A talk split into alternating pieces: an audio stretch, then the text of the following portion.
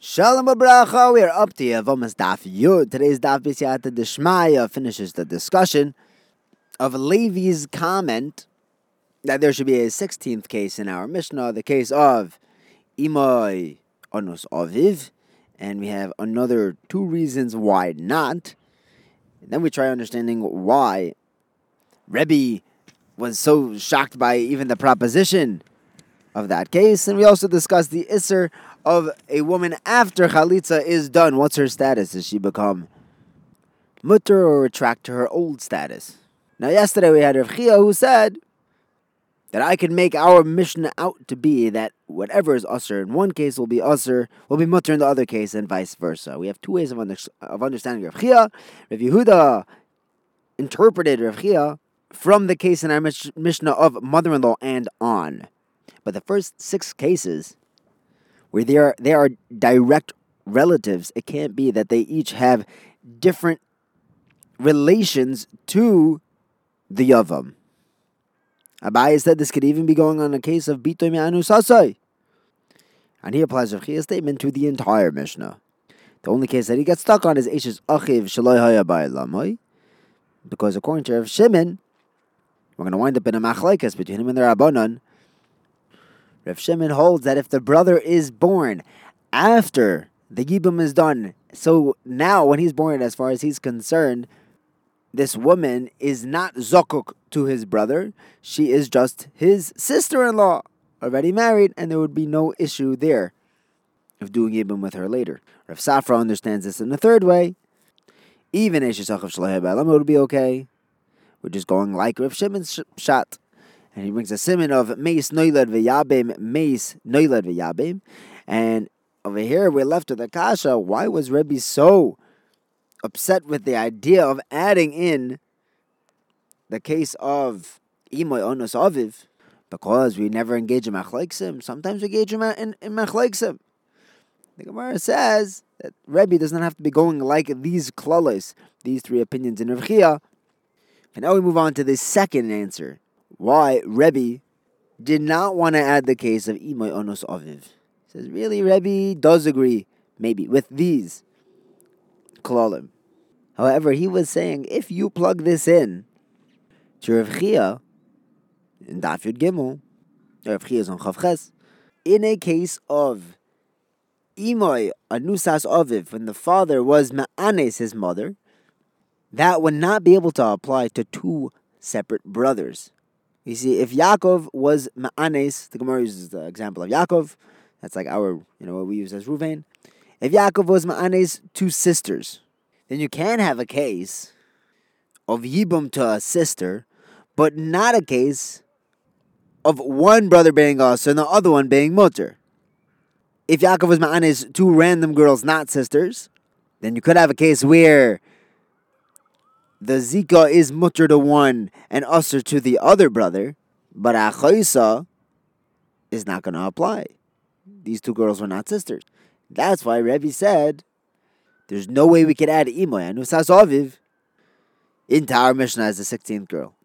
The third answer why Rebbe was so exclamatory is brought by Rav Ashi, who says that really Rebbe does not agree with these klalim.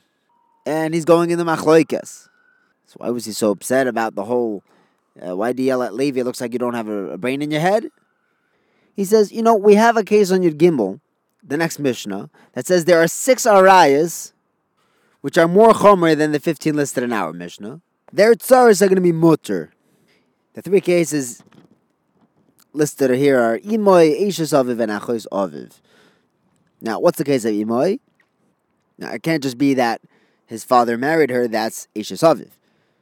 Elamai, we're talking about a case of Anusa Saviv. And we learned that they can marry other people. They can't marry the brothers.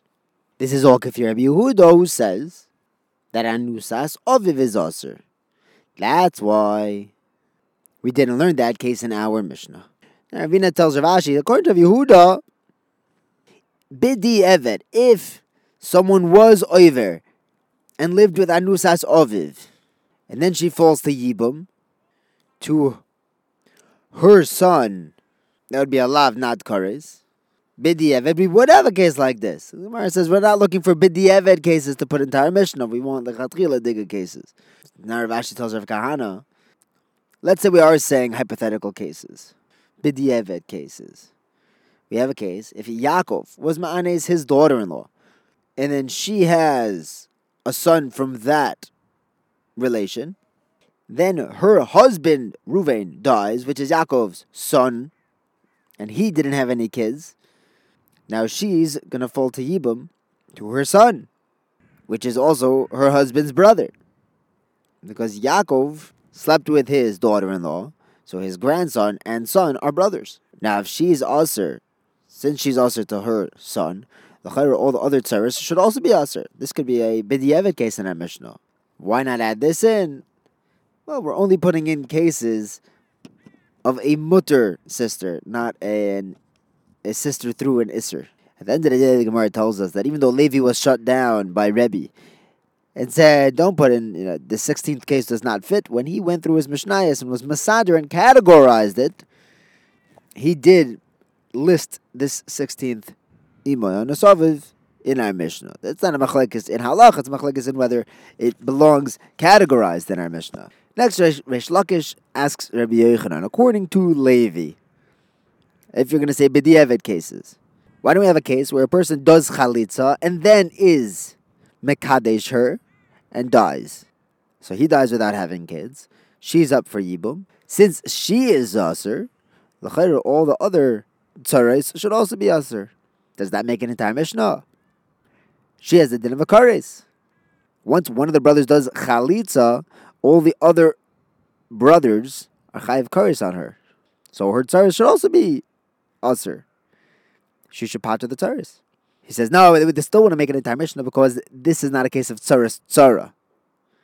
The Gemara asks, why don't we say it's chayve lav and chayve lav and or b'nei chalitza and yibum? He was talking lidvarav in the other tzad. He's saying, according to me, they're chayve lavin. And chayve lavin are b'nei chalitza and yibum. But according to you, who are holding that's a chiv kares, the only reason why we're not going to list this in our Mishnah is because it, she lacks the heter of tzaras tzara. Next, we learn that if someone does chalitza to the girl who he's zokuk to, and then he's mekadesher, Rish Lakish, here says he's not chayiv kores on the chalitza, on on her, but the brothers are going to be chayiv on her kores. Everyone's going to be chayiv kores on her tzaris. Rabbi Yochanan, however, uh, disagrees and says both the brother who marries the, the chalutza, and the other brothers are not chayav kares on her, they're only chayav kares on her tzaris. Now, why does Rish Lakish say that there's a chayav kares on their new sister-in-law, who used to be the chalutza? Right? This guy marries his chalutza after chalitza. The other brothers are chayav kares because the pasuk says Ashalo yivne. Once he he gave up the chance of rebuilding his brother's home, his dead brother's home, he is no longer allowed. No one's allowed to rebuild that home, and there's an Awachi of Karis on her. Rish Lakish learns that he is not allowed to rebuild the home, but the brothers, God Gabe, the brothers, she returns to the state of, of the Isser of Eshes Ach. Now she only has the Isser of Lo Yivne, the Tsarais remain with the Isser Kares. Rabbi Yochanan, he says, could it be that every every one of the brothers had the option of doing chalitza with this girl, and now there's going to be a chi of kares?